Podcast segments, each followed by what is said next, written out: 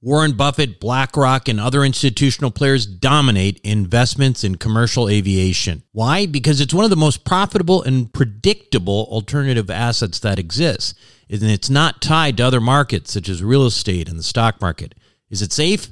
Well, imagine triple net leases to the likes of American Airlines and British Airways. Income is contractual and guaranteed by some of the biggest named airlines in the world. That's why this kind of investment was never available to the ordinary accredited investor. That is until now. Visit accesswealthaviation.com and check it out for yourself. Invest in an institutional team with over 200 plus years of combined investment experience in the aviation sector. Conservative investing with double digit returns and tax advantages. That's accesswealthaviation.com. Accesswealthaviation.com. You are listening to the Wealth Formula Podcast with Buck Joffrey. Get ready to change your life. Welcome, everybody. This is Buck Joffrey with the Wealth Formula Podcast. Starting out, as I always do, by reminding you of the plethora of untapped resources waiting for you to dig into at wealthformula.com.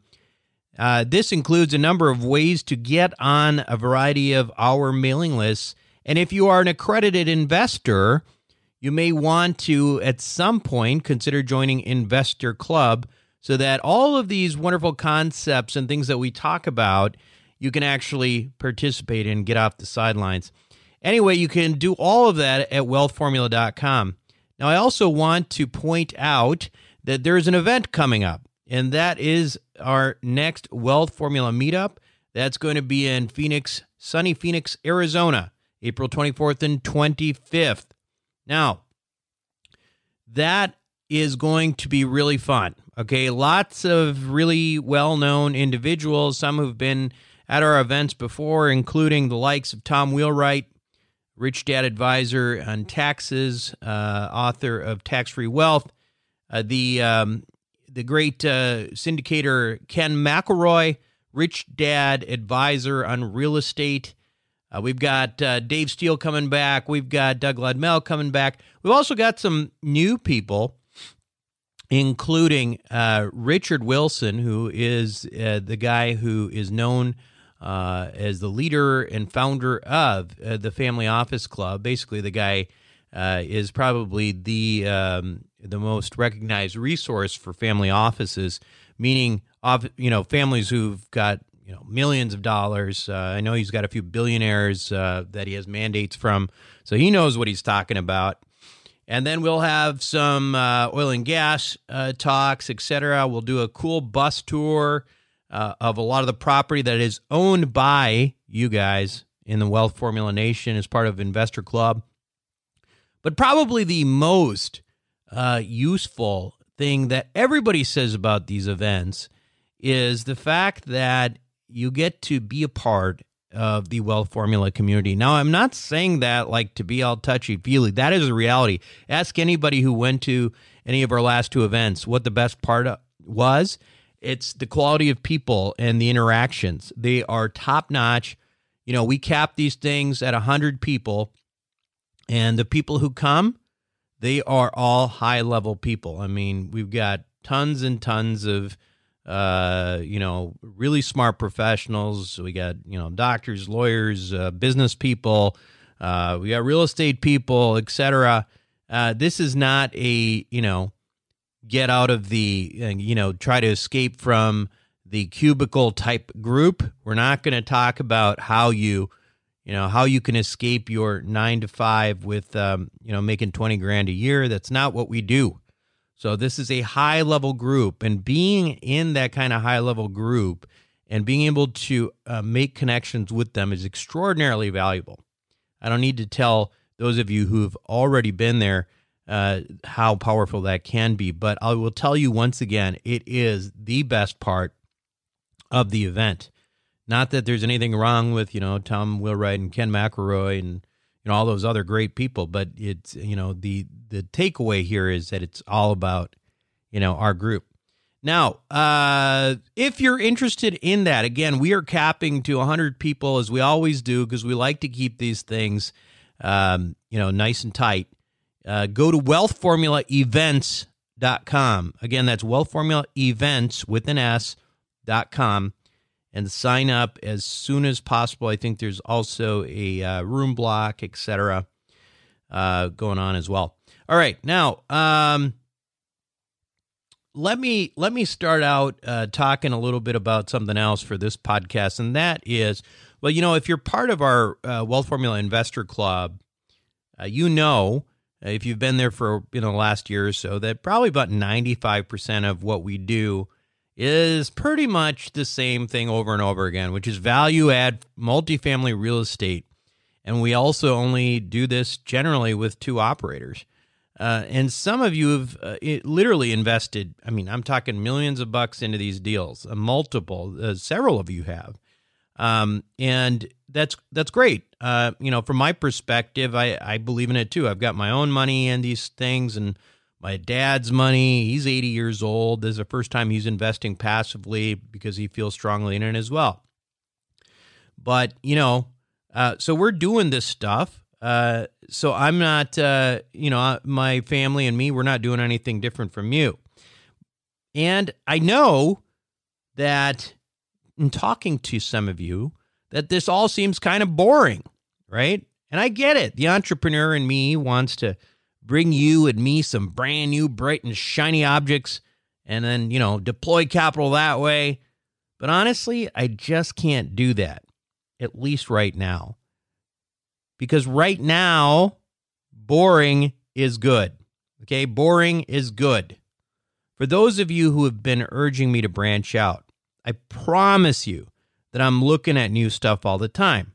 The problem is that risk adjusted returns just never seem to be on par with what we're already doing. And I can tell you that. Uh, you know, let me give you some examples because I don't want you to think I'm just, you know, just just blowing air. Uh, I am doing a lot of due diligence on a lot of stuff. And a lot of stuff looks really interesting, right? So, you know, I was uh, not long ago met up with a private equity shop uh, in Dallas, uh, and they were really interested in doing a joint venture with our group, uh, with our with our accredited investor group, in which you know the idea was kind of interesting, right? So uh, they were going to construct a bunch of well-known burger franchises across the country. Uh, they were going to, you know, they were going to uh, pay out a preferred return, uh, and then you know use the rest of the money to uh, create more of these burger places, then roll them up, and then and then sell to private equity uh, by you know essentially getting a, a certain multiple, and then that would be the exit. And you know what? That kind of deal sounds great. I mean, it's really interesting. Sounds good on the surface. And when you look at the pro forma, you know, the investor IRR was, well, about 20%, which was, you know, was respectable. Um, and I should point out, too, that, you know, with what they were trying to do, I think there's reason to expect that they might have exceeded that uh, 20% return projection, which, again, you know, it's not a bad, bad at all. But then I started looking into it and thinking about, you know, in, in the context of what we're currently doing, right? So I'm thinking to myself, yeah, okay, well, there is a pref, there's some dividends along the way. But you know what? It's an operating business, so there's no tax benefits. And when it comes to the operating business issue altogether, and what I mean by an operating business is, you know, it's a business, it's not real estate, right? There is no doubt in my mind, no doubt, I don't know who would say otherwise, that there is greater risk to owning an operating business in a volatile, uncertain economy than there is in working class residential real estate. I have no doubt that that is true. So, bottom line, it was a shiny object. It was cool business plan, great team. I, am sure they'll do fine. But the return profile, again, was similar to our real estate pro formas, right? But there was far greater exposure to volatile economic climates and no tax advantages you know what? I'll take boring. I'll take boring for right now. Maybe in a different situation, right? Where we're just trying to, you know, uh, we're we're we're in a different part of the cycle and want to ride it up and see these multiples go up and all that matter. The reality is that I think of private equity in businesses right now is not a great place to be because I think they're going to get affected first. Multiples will go down. And that's what I truly believe. Now, let me tell you about another deal I passed up because it's not just picking on operating businesses. So, this one was an interesting thing commercial real estate. Okay. So, this group uh, wanted to do JV with me again, uh, with our group, with the, accredited investor group. And I'm looking at the business model, looks really interesting. So, what they do is they actually buy properties from, uh, they buy properties from pension plans, right? And they're buying them like sort of at the end of their uh, cycle. So these pension plans, you know, they whenever they buy anything, they have to stick to their plan. Like you buy it, you hold it for a period of time, however long you said you're going to own it for, and then you sell it, whatever. Uh, and it's per mandate. And so because of that, uh, because these uh, businesses are, or because these pension plans are selling these things, you know, on a schedule, uh, this group was picking these things up at what they uh, what they called a steep uh, a steep discount of approximately thirty percent. Which, if you think about it, you're like, okay, well, thirty percent, it's commercial real estate, um, and you know, if we have a drop in price, uh, you know, it may not be thirty percent, so maybe you're safe, even if you're uh, maybe if, if you're picking these up, you're safe, even if there is a drop in commercial real estate. But uh, then I look deeper into it. Then I'm looking at it, and I, and they're markets that that are tertiary, you know, like Louisville and Cincinnati and and stuff like that. Which you know, listen, I got nothing against Louisville and Cincinnati if you live there, but you know, it ain't, ain't exactly Dallas, Texas, right? It's not. It's not like this massive growth machine, right? Like uh, you know, Arizona or something like that. And then I'm looking I'm, and I'm thinking, okay, well, all right, tertiary markets. We got, you know, now we've got uh, tertiary markets, commercial real estate. So that's strike two. And then I dive, dive a little bit deeper.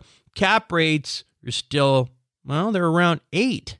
Uh, you know, despite the big purchase price discount, right? So 30% discount, but still 8% cap rate. Uh, and this this 8% cap rate, mind you, is with vacancies at historical lows, meaning you're just actually, you know, you're absolutely on all cylinders with net, net operating income. So what does that tell me? It tells me that this model is super cool and it may do really, really well, but I think the timing is terrible, right? Am I really going to load up on office space in tertiary markets in the 11th year of the longest expansion of GDP in U.S. history in an election year?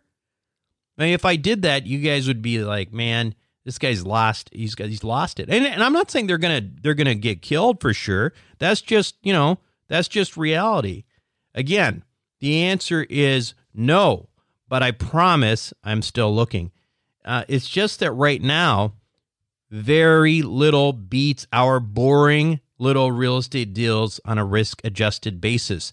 And that, my friends, is the truth. And that's why we don't sit there and do like, you know, 50 different kinds of things. Somebody was talking to, talking to me about medical devices uh, the other day if I have an interest. The answer is no. The answer is no. I know more doctors who've lost money in medical devices than anything else. So startups in medical devices, no, not interested, right? You get maybe you once in a while they'll do well, but most of the time they don't. You just ask any, you know, silly doctor sitting in his office put a bunch of money in a medical device. So, for now, me, I'll tell you what I'm going to do and what accredited investor group or, or investor club is going to do. It's going to keep investing the same way and it's going to be boring and you might fi- you might find it prudent to be the same. I mean, there are certain areas I still think there's some promise. We've got some stuff coming up. It's a little bit different as well, but it's not going to be that often because right now boring is good. Now, if you're making a lot of your investments out of retirement accounts, retirement accounts or thinking about doing so, I would highly recommend you listen to today's podcast uh, with Damion Lupo. You know, if you've been on the fence about using uh, retirement funds for real estate, um, some of the recent legislation that uh, we have had may change your mind. So, in this episode, which is uh, relatively short, uh, it's going to be a conversation with Damion, and if it will be a little bit of a review of you know, using retirement accounts, uh, IRAs, 401ks, self direction, some of the things to think about, like taxation, UBIT, UDFI. And then finally, uh, Damion's going to explain the changes in the legislation. So make sure you listen. We'll be right back after these messages. What do the Rothschilds, the Romneys, and the billionaire hedge fund managers know that you don't about growing and protecting wealth? As you might imagine, the wealthy have a few tricks up their sleeves. One strategy allows you to grow wealth tax free at a compounding rate with no volatility. It protects your money from creditors and lawsuits, and it lets you invest the same money in two different places at the same time. How about that for amplifying wealth? To learn more, go to wealthformulabanking.com. Again, that's wealthformulabanking.com. Self storage is a necessary evil. It's where you keep your stuff and forget about it. No wonder this stuff is so profitable and recession resistant. The Wealth Formula community, well, we've benefited from that. We've made lots of money in this space with Reliant Real Estate, one of the largest self storage companies in the country.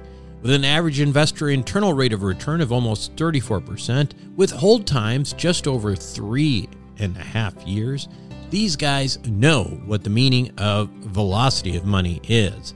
If you're an accredited investor, make sure to check out what they're up to right now at ReliantFund4.com. Again, that's ReliantFund4.com. Welcome back to the show, everyone. My guest today on Wealth Formula podcast is the president and CEO of Total Control Financial, Mr. Damion Lupo. Now, Damion has been on the show before, a few times actually.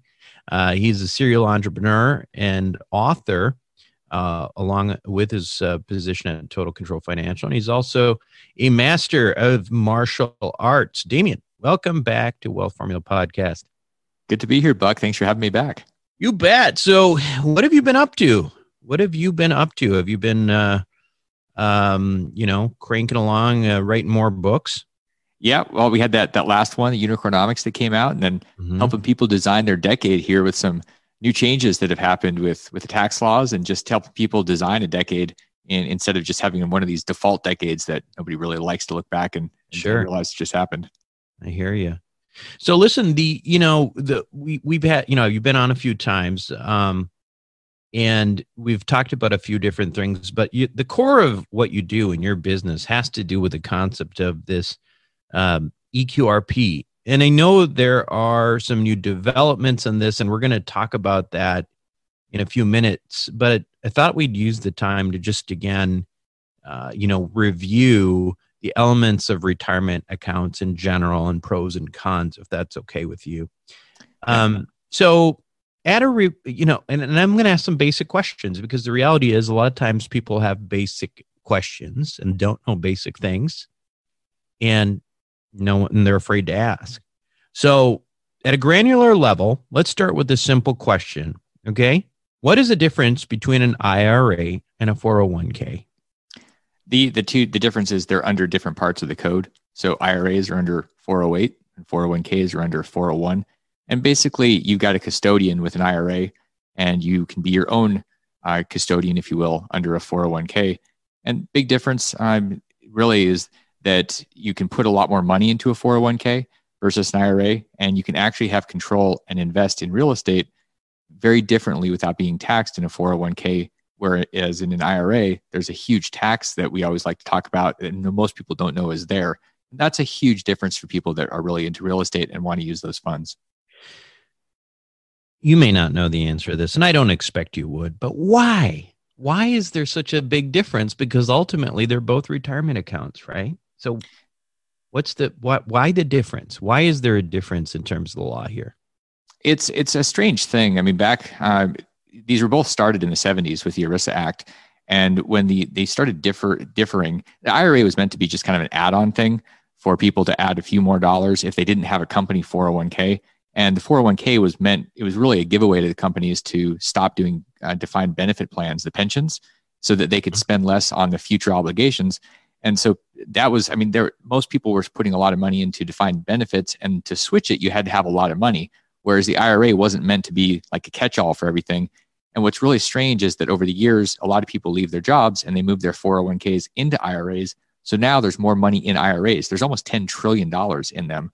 And so Yeah. a lot of the focus with IRS and the Congress, and I'll get into this and some of the changes, has been on that pool of money because $10 trillion is a lot of money to try to figure out how to tax and make revenue for the government. And so that's really been the target.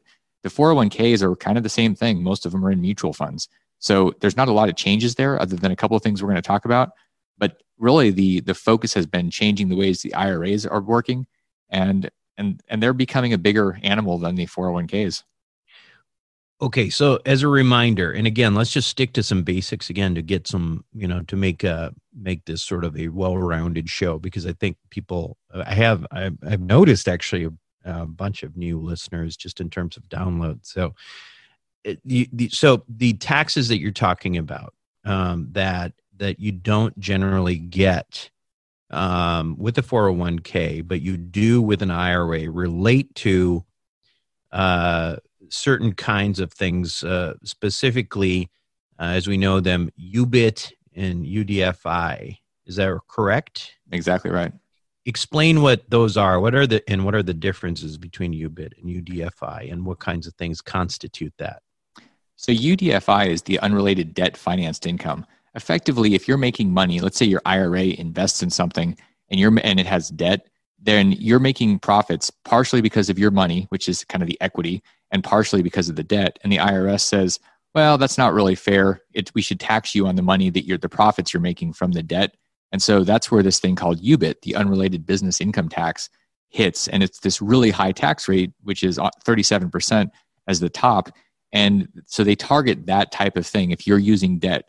Now, for whatever reason, in the in the 401 section, which is where the EQRP lives, it, there's an exemption for debt financed and, and leveraged real estate. And I think that's because with IRAs, what we know is that there's more money in IRAs, and that's where most people do their real estate investing. So they're targeting that space, and they're not really going after the 401, which is where the EQRP has the the golden, you know, the golden shoot, if you will, because it's exempt. So, um, and again, so basically, what we're talking about is you've got your IRA, you got your 401k, and and, and really what this is, what we're specifically focusing on is the idea. Hopefully, most people know this, but you can self-direct your IRA. If you don't know that, well, now you know it. And the same thing goes for 401k. Rather than having to invest in just, you know, stocks, bonds, and mutual funds, you can self-direct. It's called a solo 401k. Um, if you're a business owner and you can uh, invest in things like real estate. And what Damion is saying is that if it's an IRA, whether it's a Roth IRA, regular IRA, that the IRS is saying that, hey, if you invest and you made, you know, 30% on your investment, we're going to pick that apart and say, well, what percentage of this was uh, from from leverage and the leverage component correct me if i'm wrong but the leverage component of that will be taxed at that 30% level. Is that right? That's exactly right. so it's an interesting uh, idea because you know, I, I don't even understand necessarily how they picked that apart but but um but yeah somebody must do it. So just to be clear damien what we're talking about is this is that in an ira but not in a 401k you if you make say for example uh, you know 30% uh, return on investment in real estate somehow that profit gets picked apart. And part of it is determined to be because of leverage and part of it is determined to be not because of leverage. And the part that is with leverage is taxed in a pretty meaningful way at about 30% correct Yeah, and and just so it's really clear, I think with if if a common thing that we see this happening in somebody has an IRA that invests in a real estate deal, maybe they they put hundred thousand dollars in and that doubles over five years. That hundred thousand dollars profit, if there was like a seventy percent mortgage, which is very typical, their tax would be about twenty thousand dollars. So when you split split it apart, that's about the reality of of using an IRA. Okay, interesting. So it comes out to about 20%, uh, you know, of the actual returns when you look at it from the standpoint of like a 70, 30, you know, 70% LT or yeah, like a 70% LTV deal. That's exactly right. Okay. All right. So it doesn't matter if it's a Roth, by the way. And just to review, um, uh, since we're going down this rabbit hole of you know reviewing all the concepts behind a retirement account, a Roth IRA uh, is essentially the same type of thing you can do uh, with after uh, after tax funds. So you can take money and you know instead of doing tax deferral on the front end, you pay the taxes and then you don't ever pay taxes again um, so in that case, uh, you would would you even with the Roth IRA then would you have UBIT in that situation? Because I thought you weren't supposed to be taxed uh, on any of that income. That's actually one of the big surprises. All IRAs are going to get taxed on the on any type of leveraged real estate. So it doesn't matter if it's deferred or Roth. Uh, that's it's a nightmare, but it's definitely any any IRA. Okay, got it. Is solo 401k we know can also be of the Roth variety, and in that case, you wouldn't have to worry because you didn't have to worry for it in the in the in the first one either, in the non defer uh, in the in the pre tax one. So, um, and just for pure completeness, what is a backdoor Roth? Because that's the last component of of the basics I want to cover. So basically, when when someone makes too much income and they they want to have a Roth IRA, they can't. They they get opted out. They get exempted out. So effectively, what you do is somebody takes money, puts it into an IRA, and then they convert it to a Roth. That's basically what a backdoor Roth is. It's kind of a silly thing because you can only put a small amount of money in, but it is how you do a backdoor, quote unquote, backdoor Roth. And we're to maybe share some ideas about a totally different idea uh, for right. Roth. We'll talk about those limits as long as we know, just so we can compare and contrast what we can do. So when you say, first of all, in an IRA, just remind us what's your you know maximum contribution per year? Six thousand, and if you're age fifty, you get a whole thousand dollar catch up, so seven thousand a year. Okay, so seven thousand dollars a year, and and that's how you're going to do your quote unquote uh, uh, backdoor on seven thousand dollars, right? Um, and then and then with the typical 401k, what is a, a solo 401k? What's the type of contribution there? So it's 57,000 per person and a couple you're talking 114,000 and then if they're over age 50 it's another 6500 each. So it could be 127,000 per household. Got it.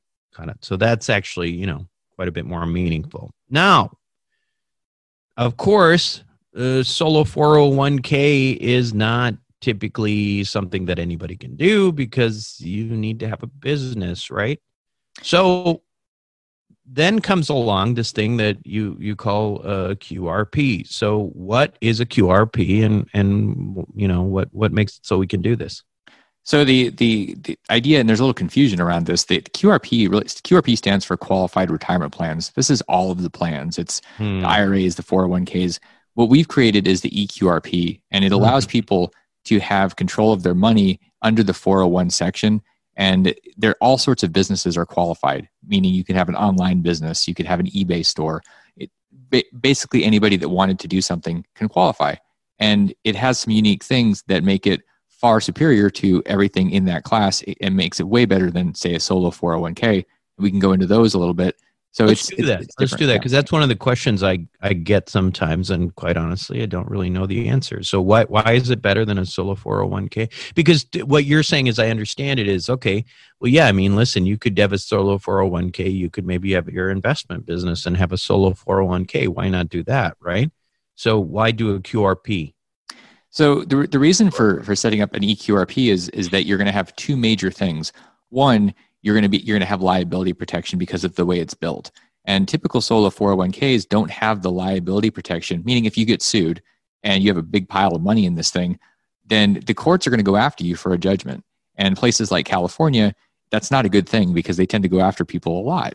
So with an EQRP, you've got a layer of liability protection that a solo does not have. And so that's a big deal in and of itself.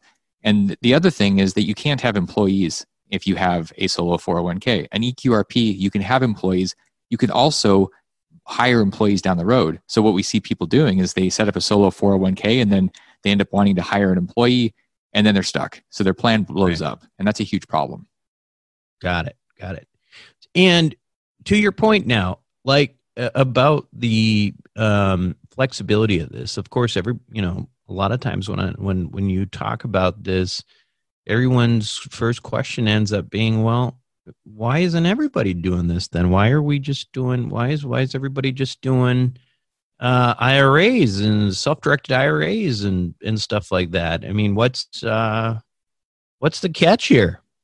The IRAs have been used for the for the self-directing for a lot longer than the the 401k section. The 401s have really just always been mutual funds until the last couple of decades.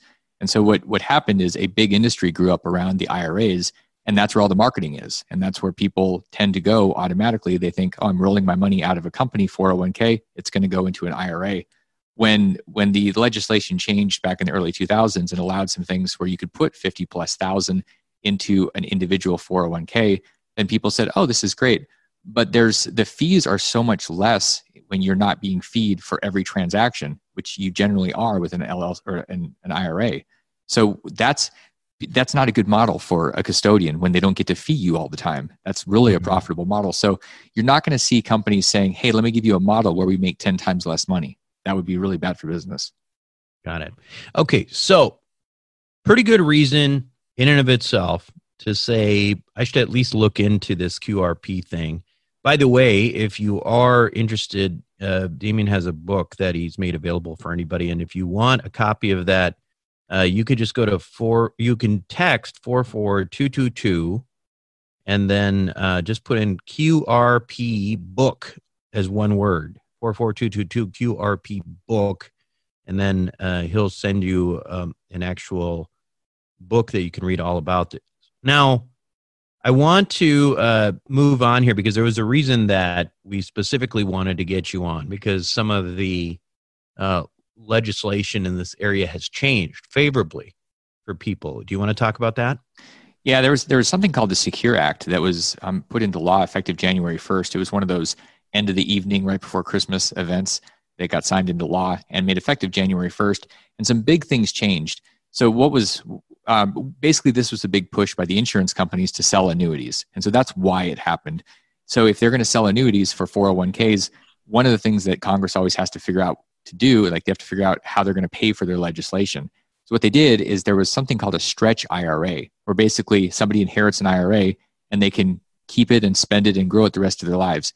They killed that in this legislation. So if you inherit an ira or this is part of estate planning for a lot of folks it's it's no longer a lifetime it's 10 years so somebody inherits it they've generally got to uh, spend it or pull it out within 10 years that's how they they paid for this whole thing so that's a big deal hmm. now that was the downside that was the that was the, the negative. The positive is that they made it so that you can set up a retirement account anytime up to the point that you file your taxes. So, for example, here we are in 2020, and you go, "Oh my gosh, I made too much money. I made two hundred thousand dollars in 19 in 2019, but it's already 2020." Well, it used to be that you were stuck, but now the new legislation allows you to set up a retirement account, an EQRP, for the last year and contribute for the last year all the way to the time you file your taxes, which April 15th or October 15th. And so what that means, if let's say you made 200,000 and you think, oh crap, I'm in, I'm in the 32% tax bracket and I'm not going to get that 20% deduction, which we got from previous tax legislation. Basically, if you set up a plan, like we set up a plan now, and then you contribute, say 57,000, your max, and your now your income's down to 143 well now you're below that threshold. So you can get the 20% deduction which means your actual income is going to be like 114 so if you just do the math on setting up a plan it's going to save around $20000 in taxes and we could never do this before. It only allowed us to do this after the legislation to fix last year uh, so that was a that's a huge deal for people that find themselves is this on a yearly basis now where it will be up to tax day or is it um, or is it just for this year for the correction of this year? The the biggest well, in any any time now we can set up a plan in the ne- in the following year for the previous year, and then you can always make your contribution for the previous year up to the time you pay your taxes or you file your taxes. Even so if you, are file, even if you're extending. Yeah, absolutely. So all the way till October. So it, mm-hmm. it allows you to do some tax planning and, and, not even have to have the cash until towards the end of the year. Well, that's really interesting too, because uh, it's uh, one of the I think one of the problems that I mean I certainly have, and I'm sure others do. They have no idea how much tax they owe until the following year, and then you're like, "Gosh, I wish I did that," or "I wish I, would you know, wish I'd done that." So that this is an opportunity for people to kind of, sort of, um, the best of both worlds. They can actually you know have some additional cash and and pay less taxes and and make that calculation based on you know numbers that that um, at the, or at their fingertips from tax planning. That's a big that's a big problem. Like when you're talking about getting stuff later people get k1s they get their stuff way into the new year and they, they literally yeah. don't know. So this fixed that problem. Yeah like for example depreciation right? I mean um, lots of bonus depreciation particularly in our you know, investor group um, with a lot of real estate and people are getting k1s back and they it's really hard to know exactly how much bonus depreciation it could be you know 40% it could be 90% you know in that first year. And those make a substantial uh, difference to your projection. So this is actually a really good thing to know. Um, now let me ask you um, is there anything else uh, we, we need to know from that before i move on yeah, and the other thing that really uh, they want to get more people. The government wants to get more people involved in the 401k system. So one of the things they said was part-time employees are now going to be required to be covered. So here's the thing if, if you've got a solo 401k, that thing is a bad idea. It's not going to work if you end up having part time employees. And we're, not, we're talking people that are working like 10 hours a week. So the great thing is an EQRP covers that. It covers those part time or the full time. So this this makes the EQRP even better than the solos, it, better than it already was because what it covers. What do you mean it covers them? Just can you can yeah. So when you have when typically 401ks have employees, they have participants. With a solo 401k, you have a business owner, and that's it. Mm-hmm. So an EQRP has the ability to cover both the owner and the employees. A solo 401k is not built and set up for employees at all. Mm, got it. Got it. Got it. Okay. Cool.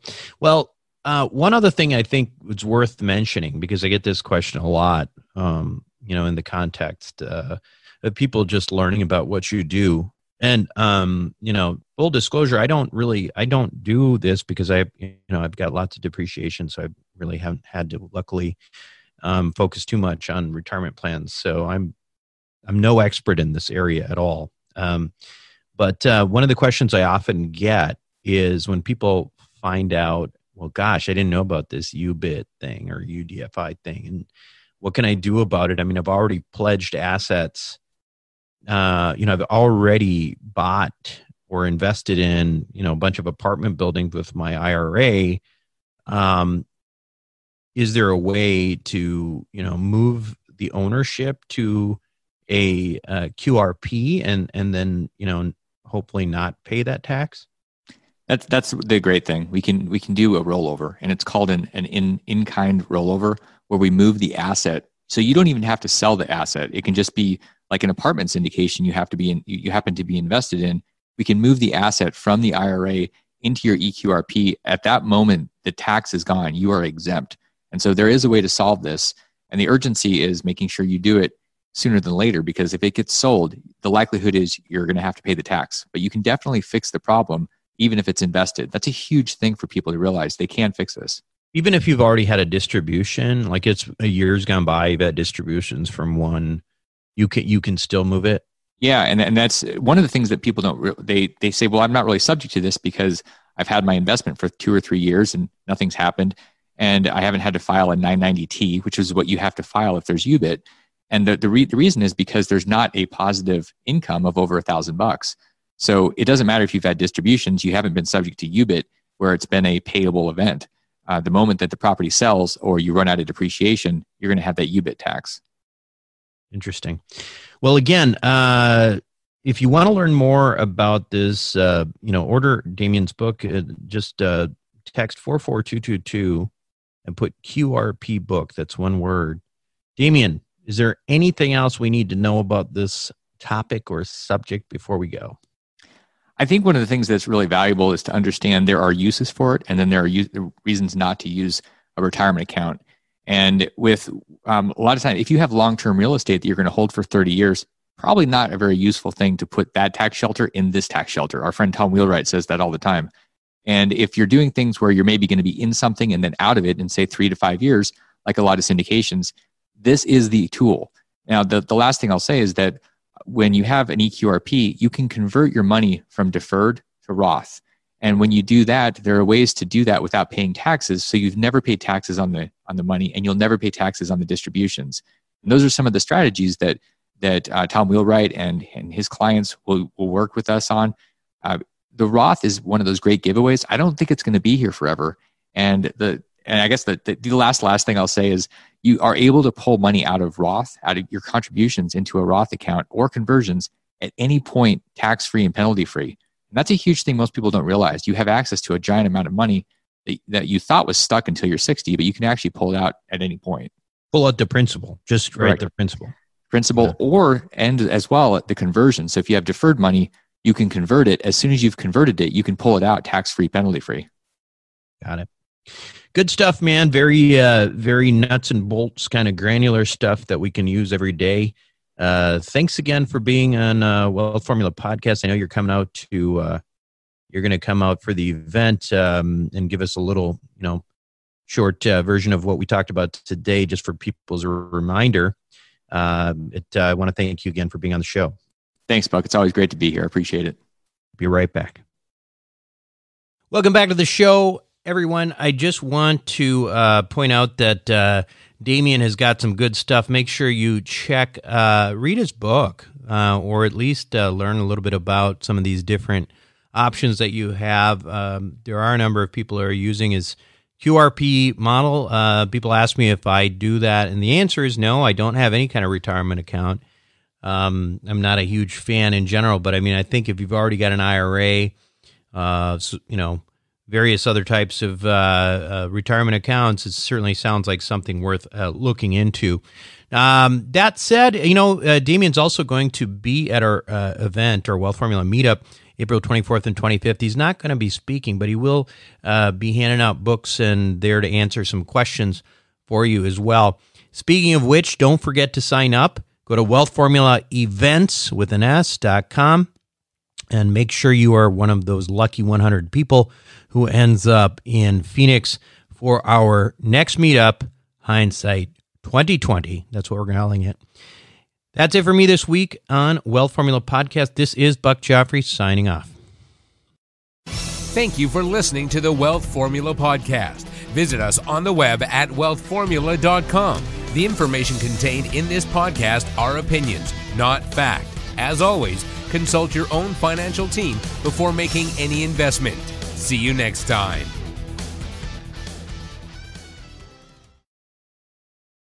Buck Joffrey here from Sapio with Buck Joffrey. Aging might become reversible over the next 10 to 20 years. It's already being done in lab animals, so it's just a matter of time. Our challenge? To be healthy enough for when that time comes. As a former scientist and surgeon myself, my goal is to figure out how to do that and to share it with you. I wrote a book called Living Longer for Busy People that you can download for free at sapiopodcast.com. You'll be amazed at just how a few daily adjustments can add years of a healthy life for you. Again, download it for free, sapiopodcast.com.